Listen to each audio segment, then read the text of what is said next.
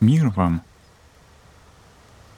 Сегодня предлагаю послушать несколько интересных бесед архимандрита Василия Гандикакиса. Эти беседы собраны в книге «Духовная жизнь в меняющемся мире. 12 слов о спасении». Эта книга выходила в издательстве Никея. Свет Христов просвещает всех. Или почему святые святые? Отцы церкви известны и почитаются нами как великие светильники, которые литургически открывают, что свет Христов просвещает всех. Приближаясь к ним, встречаешь неподдельный дар освобождающей истины. Встречаешь жизнь, искренность, покаяние, смирение — богатство духа. Обретаешь вознесение тела и преображение мира. Находишь просвещение непроницаемому и смысл бессмысленному. Встречаешь благодать вечности, распространяемую на повседневное и привычное, уважение к человеческому достоинству и, наконец, огненно-прохладную печь божественной литургии, где все исполнено света — преображающего реальность. Он все делает огнем, он все делает росой. Святые, исполненные благодати, ведут себя свободно, вступают в общение как личности, раздают благословение, терпеливо переносят всех, этому не мешает их собственная строгость, знают всех через свою любовь, любят всех любовью триединого Бога, который есть любовь. Любят всех, потому что сами они есть любовь. Через них познаешь, что православная церковь живет истиной, которая есть общение любви. Она чтит общение как явление троичного божества. Она уважает человека как личность, находящуюся в общении. Как говорил святой Дионисий Ариапагит, Бога Слово вне себя исходит и во всем пребывает потому что у него много любви, и он желает, чтобы все стали причастниками его благодати и его божества. Он приходит не для того, чтобы похвалиться богатством своего божества и сделать явным наше ничтожество и нашу бедность, но сам он становится нищим. Он хочет, чтобы мы обогатились его нищетой. Он становится человеком и принимает на себя все, что имеем мы, кроме греха — чтобы дать нам все, что имеет Он, кроме единства по сущности. Он желает, чтобы все стали сынами Божьими и богами по благодати. Это умоление, это действие незабываемой любви есть Богоявление, откровение истины о Боге как общении любящих лиц. Это благовестие нового творения — послание жизни, которую проповедуют своим существованием отцы церкви. Они показывают, каким должен быть способ существования, и учат тебя, как жить, как писать, как обустраивать действительность. Они позволяют всему действовать свободно. Они ждут, пока другой найдет нужный ритм жизни, найдет свой путь, они приносят свою жизнь в жертву по подобию Бога человека, чтобы жил другой. Они изливают благодать, скрывают добродетель по застенчивости. Они знают, что все истинное есть дар свыше. Они отдали Богу то немногое, что у них было, и получили все. Они всегда, непрестанно получают, принимают и не могут вынести преизбытка жизни — они хотят удалиться на край земли, пребывать в безмолвии, скрыться из виду, оказаться в пустыне, избежать человеческой оценки. Они хотят только того, чтобы другие жили. Такое сияние благодати, которое есть божественный дар, намного больше, чем вся слава и вся честь мира. Святые находятся в ином месте. Корень их бытия орошается таинственными водами. Они получают утешение из иного источника. Они наблюдают новое творение мира и живут в нем. Они видят, изумляются, воспевают Бога, умоляются, чтобы циркулировала, текла изливалась божественная любовь, чтобы орошалась дождем этой любви поднебесная, чтобы освещалась тень, чтобы скорби мира получила утешение и превращалась в радость. Святые прежде всего возжелали Царствия Божия, а все остальное им было дано даром. Они не просто мыслители, риторы, писатели, поэты. Они свободны, истинны, подлинны, они живут в Боге. Их жизнь была непосредственной, они выражали себя искренне. Они полюбили смирение, исполнились премудрости, явились златоустами, богословами, поэтами, первостроителями слова. Приумножились их скрытые способности, их бытие воссияло изнутри. Они не узнали, а пережили божественное. Они приняли его в себя, и оно их изменило, обожило. Они стали причиной Бога явления, то есть истинного человека явления. Они являют, что есть человек и кем он может стать. Благодать богословия и богословское вдохновение неожиданно приходят свыше в тот момент, когда ты этого не ждешь. Но чтобы достичь этого момента, человек проходит через мучительные испытания и бури. В момент тишины и просветления после бури отчетливо проявляется то, что скрыто, неизвестное и тайное. И если все вдруг покроется облаками и туманом уныния, человек, имеющий благодать, продолжает действовать беспрепятственно, потому что внутри него остается освещенной топография той местности, о которой он получил откровение. И это дар Божий. С рождения предоставить внутри себя место вопросам и заботам о вещах величайших и изначальных, чтобы при этом эти вопросы, вместе с желанием соединить в себе противоположные реальности, заквасили твое бытие. Отдать все, что тебе принадлежит, это хотя и дерзновенно, но в то же время величественно. Так, превосходя пределы тления, отдаешь себя в руки крепкого. И в конце концов ты не говоришь, но через тебя говорит благодать Божия — проявляющаяся во всех чувствах и вызывающая сокрушение сердечное. Отцы — великие элементы, установившие веру такой, какой она была при начале творения, достигли всего этого. И каждый из них своим личным уникальным способом являет одну и ту же истину. Так, например, у нас есть Василий Великий, который говорит с нами по-царски — величественно и трезвенно, донося до нас весть о небесном царствии. У нас есть Иоанн Златоуст, который подобен соловью, поющему всем телом и озаряющему своим сладкозвучным голосом ночную тьму. И этот святой, движимый Богом, весь целиком участвует в своей проповеди, потрясается его небольшой телесный сосуд — и приводит в божественное волнение множество людей вот уже столько столетий.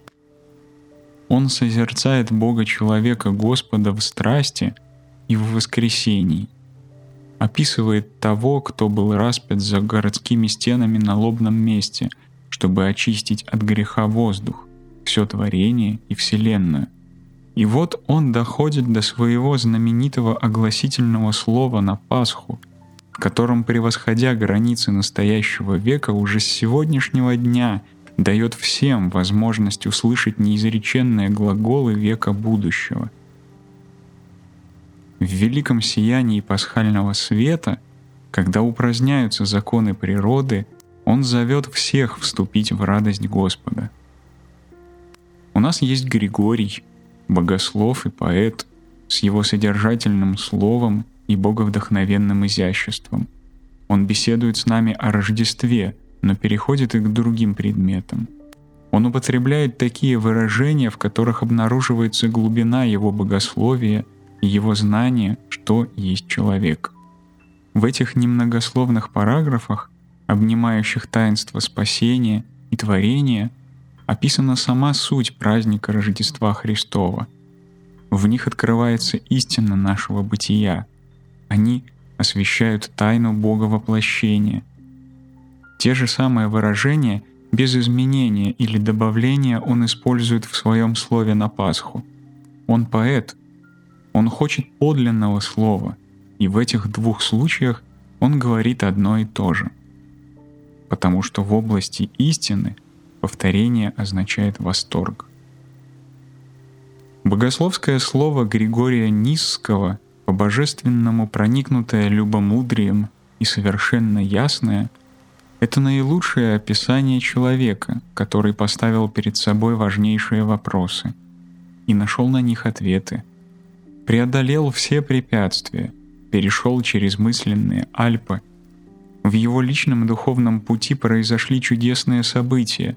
Пропасти стали для него мостами, а горы — равнинами, чтобы он мог беспрепятственно продвигаться вперед. Он слышит ответ от Бога в том, в чем Бог ему отказывает, в том, в чем Бог не дает ответа. И именно молчание, отсутствие ответа со стороны Бога — является для Григория наилучшим объяснением, которое просвещает и умиротворяет его. У нас есть Максим, поистине величайший исповедник, который литургически приближается к Богу неизреченных и невидимых таинств. В немногих словах он говорит о беспредельном, и в целой Вселенной его богословие — ты чувствуешь, что есть звезды истины, свет которых еще не достиг наших чувств. Этот святой — величайшая богословская молния в истории, которая освещает, освобождает и объединяет все.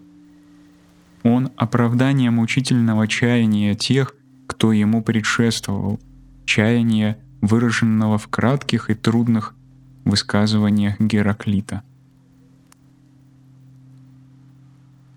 Отцы, поскольку они видели свет истинный, обрели духовное здоровье. Они освободились от самих себя, насладились свободой будущего века. Они насыщены благодатью, имеют доверие к любви Божьей, знают, где заканчивается все. Они пришли к тому, чтобы сознательно произнести слова «Ныне отпущаешь раба твоего, владыка, с миром».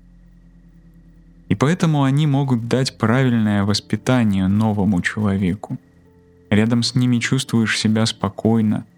Они не пренебрегают тобой, не используют в каких-то своих целях. Они не унижают и не уничтожают тебя. Они не лгут тебе. Потому что у них нет проблемы, которую можно было бы решить за твой счет. Они верят, переживают и знают, что Бог любит всякое свое творение, что Он любит всего человека и его свободу. Большое значение имеет, чтобы человек приближался к Богу свободно, когда придет его час. Хотел ли он когда-нибудь сделать личный шаг, дерзнуть выразить свое сопротивление или свои сомнения, как апостол Фома, признать истину — услышать, как добрый пастырь зовет его по имени, переступить порог трусости, разорвать рукописание рабства, шествовать в свободе, сделать и следующий шаг — добровольно стать рабом Бога, сказать «Боже мой, я не имею доверия к самому себе, мое истинное «Я» — это Ты, потому что Ты меня создал — ты любишь меня и зовешь в опасное странствие свободы, чтобы я нашел свою душу, сознательно теряя ее. Поэтому я прошу и хочу, чтобы совершилась твоя воля, а не моя. Тогда человек начинает стоять на другом основании, шествовать на крыльях ветра по благодати Духа. И божественная благодать заботится о нем, как птица о своих птенцах. Так человек полагает начало. Осеняет себя крестным знамением и идет вперед, отдавая себя воле Божьей. И Бог снова и снова посылает нам дарование, хотя мы и не заслуживаем. Потому что в любое время Он не переставал свидетельствовать о себе благодеяниями. У Него всегда были святые. Он не переставал свидетельствовать перед каждым человеком. Всякий из нас внутри себя имеет опыт Его любви – но мы не должны забывать, что наряду с истиной присутствует и заблуждение. Наряду с истинным Богом, который есть любовь, существует и дьявол, который есть ненависть. Он очерняет истину, клевещет на Создателя, искажает действительность. У него свое богословие, которое побуждает первозданных людей стать богами, слушая дьявола. Точно так же всегда вместе с истинными отцами и непрелестными руководителями существуют и лжепророки, которые изображают из себя людей просвещенных и чудотворцев. На самом же деле они просто больные люди, действующие под влиянием духов заблуждения. И свое духовное неустройство они передают другим как болезнь, вызывающую помрачение и внутренний разлад – Этому заблуждению, которое смертельно угрожает человеку, можно противодействовать двумя способами. Первым — человеческим, основанным на логике падения, на динамике, смешанной с грехом, на превозношении и демонизме. И другим, исходящим из православного литургического опыта, о котором говорят отцы церкви. Первый способ противодействия имеет, несомненно, некоторое оправдание. Он производит такое впечатление, будто содержит в себе, и действительно так и бывает, элементы некоторой живости, революционности. Однако довольно быстро твоя кровь охлаждается, потому что ты распознаешь спрятанную в этом способе болезнь разрушения –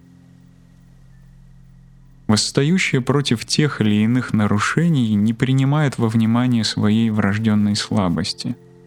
Поэтому после того, как они оказывают сопротивление явной лжи, которая свойственна этим нарушениям, они абсолютизируют свое относительное человеческое мнение и впадают в ту же ловушку превозношения, становясь ее жертвами. Они могут вызывать сочувствие – но тем не менее они опасны, потому что являются причинами заблуждения и погибели многих людей. Лжепророки и прельщенные предстают перед другими как магические авторитеты, призрачно привилегированные, добродетельные и не ошибающиеся. И вот они мучают народ, играя в чудеса, в таинство и власть. Однако Господь совершенно ясно показал, что произойдет в последний день, когда все эти чудотворцы предстанут перед Ним и скажут «Господи, Господи, не от Твоего ли имени мы пророчествовали? Не Твоим ли именем бесов изгоняли, и не Твоим ли именем многие чудеса творили?» И тогда объявлю им «Я никогда не знал вас. Отойдите от меня, делающие беззаконие». Какие только преступления не совершаются со стороны этих неполноценных людей, использующих свое духовное увечье, возводящих самих себя в руководители и приписывающих себе пророческие дарования. Сколько людей пали жертвами подобных обманщиков и совершителей чудес. Они похожи на деревья, которые попали в руки неразумного садовника. Им не подрезали ветки, но сорубили под корень. Они не возродились в свете истины и божественной любви, не были испытаны на просторах реальности свободы, но увяли в несолнечном месте лжи и лицемерия, и последствия этого видны издалека. С другой стороны, существует и иной способ противодействия обману лжепророков – этот способ строится на православном евхаристическом опыте, о котором говорили все отцы церкви. Для выражения этого опыта достаточно свидетельства одного из них, например, преподобного Максима Исповедника. Этот святой знает всего человека, каким он был до падения, что тогда происходило в его сердце, каким он стал после падения, что претерпел в жизни, и каким является в период благодати, на какое небо свободы может он подняться душой и телом. Святой Максим знает, опытно переживает и описывает весь путь и все восхождение человека, как тот преодолевает неведение и зло. Он переживает события достижения добродетели и познания. Он имеет опыт преодоления пределов познания и добра, и перехода к сверхприродному и сверхчувственному состоянию, где душа, находясь в неизреченном покое Божьем, становится единой с Богом Словом. Тогда она познает логос Исущего, мысленного и чувственного – хотя до своего обручения с Богом Словом она и была подчинена аналитическим методам. Такой сознательный переход всего человека в литургическую реальность церкви тайно приводит верующего в состояние внутреннего убеждения и утешения, когда внутри него начинает звучать некое «да». И это «да» есть сила жизни, которая священно действует, совершает вознесение. «Да» является и познается как свет познания, который открывает дорогу к свободе и животворящему единству. Верующий, живущий литургически, живет и выражает себя в такой реальности естественным образом. Весь этот факт он переживает как благословение для него самого и для других, с кем он ощущает себя единым и нераздельным целым. Вместе с великими отцами, святыми, известными нам по именам, существует и множество других, целый сон безымянных и незнакомых, которые имеют ту же благодать, хотя их голос и не раздавался во всеуслышании. Мы не знаем, как они выглядели. Они остались неизвестными миру, близким людям, даже самим себе, потому что почитали себя за ничто — и никогда не придавали себе никакого значения. В них никто не обнаружил никаких дарований, чтобы затем разгласить об этом, чтобы поднять их на ноги и явить миру. Они избрали жизнь скорбную, служение любви и самоотдачи, предпочитая безвестность. Они не сказали ничего особенного, может даже ни одной особенной фразы. Однако они многое сказали своей улыбкой, своим всепрощением, своими действиями. И эти люди, несуществующие, стали богоподобными. И тем не менее они существовали, существуют. Испытания, перенесенные ими, их образ жизни и смерть остаются благословением для нас. Они были испытаны, как золото в горниле и засияли, очистившись испытанием. Они становятся утешением, росой аэрмонской для многих людей. И все они, известные и неизвестные, древние и новые, составляют основание церкви.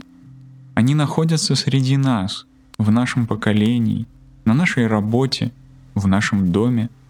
Мы и не подозреваем, что это так — мы проходим мимо них на улице, не замечаем их присутствия. И это неведение оказывает им благодеяние. Они любят наше презрение. Так они чувствуют себя более свободно, молятся беспрепятственно, благодетельствуют нас, оставаясь неизвестными и не производя шума. Время от времени, когда находят скорби, которые облагораживают человека или когда случаются трагические события, могущие произойти с каждым из нас, мы вспоминаем о них. Тогда ты ищешь и находишь святых. Приобретаешь новый круг знакомых.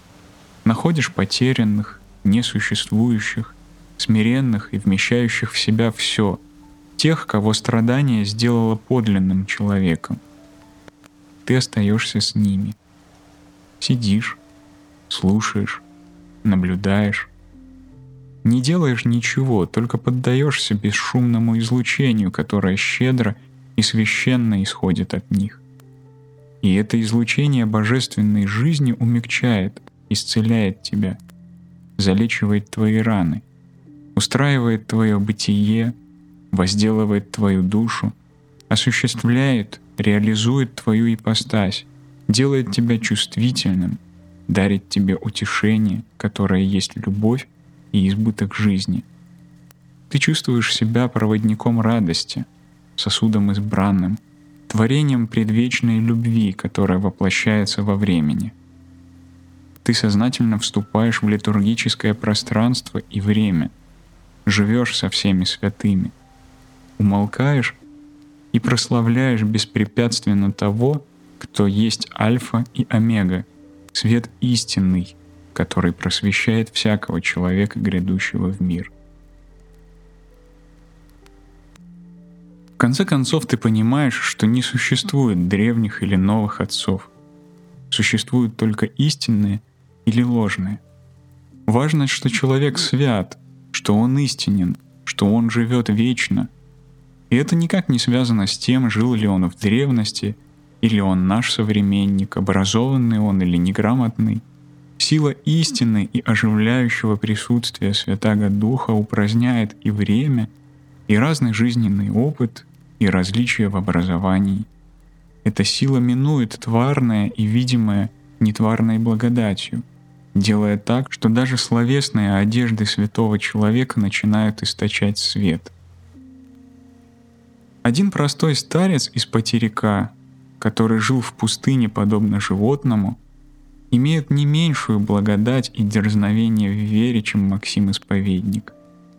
И смиренный верующий живущий в наши дни, носящий в себе действительно благодать Пятидесятницы, поэтому он не выдает себя за Авву и не обезьянничает, изображая богослова.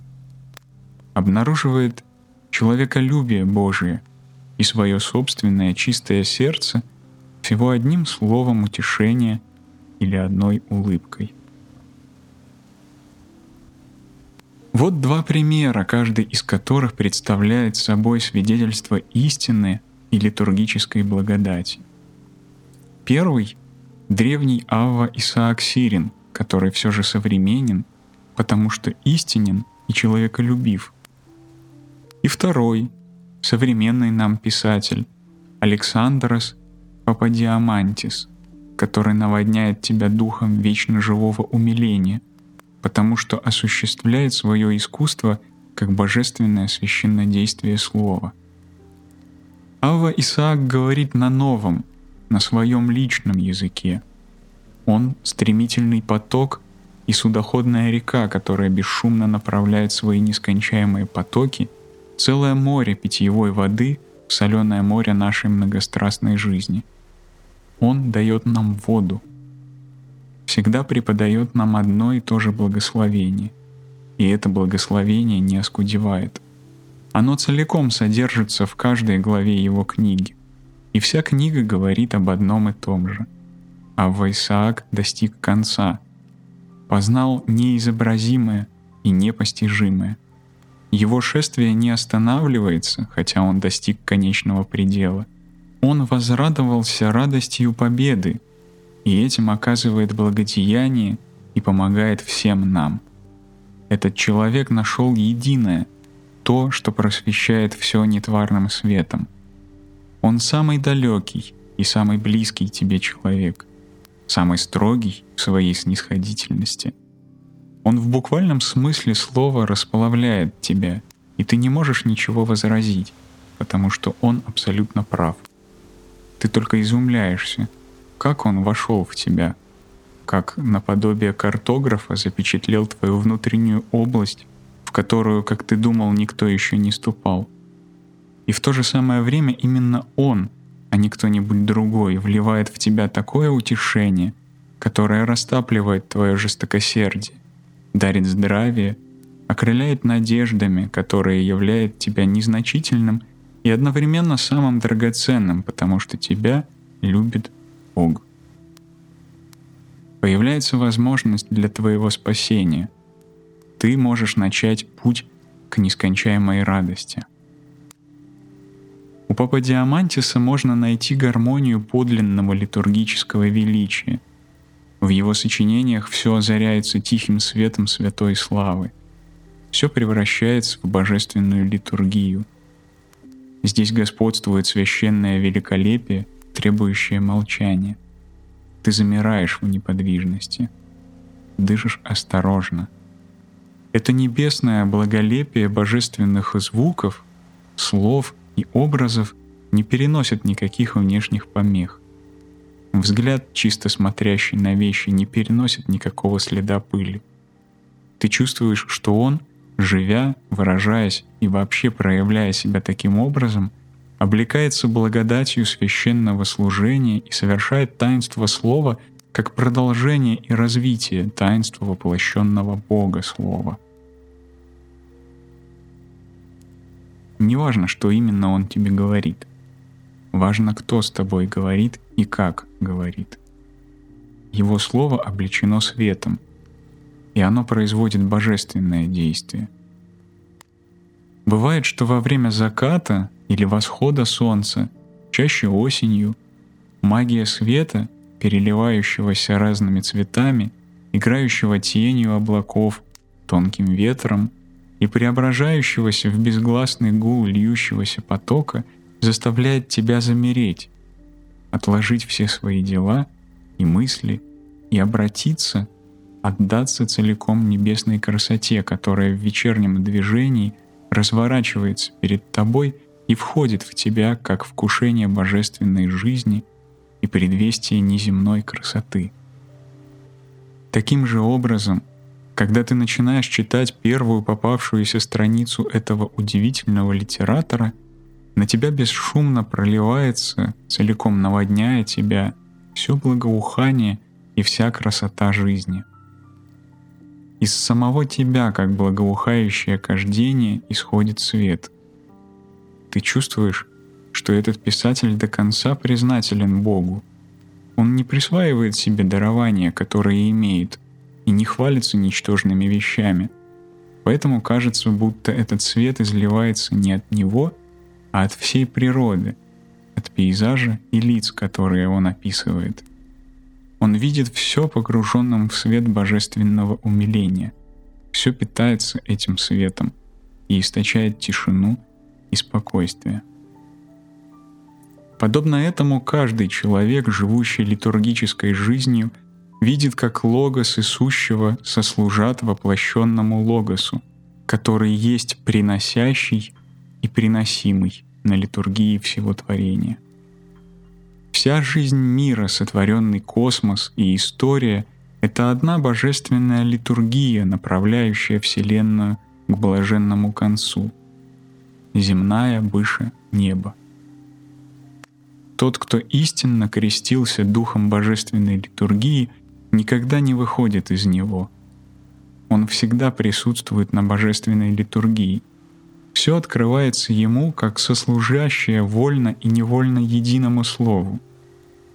Такой человек всегда и везде вскармливается небесными мелодиями, принимает свет от невечернего света, идет вперед, несмотря на то, что остается на том же месте, потому что внутри него не прекращается словословие и радость.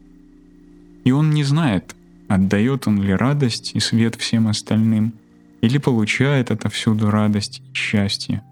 Он находится в пространстве совместного служения стихии Вселенной. Он видит во всем творении исходную точку Богоявления, купину опаляемую и несгораемую. Потому что в литургическом смысле все исполнилось света. И воистину, свет Христов просвещает всех через святых Церкви.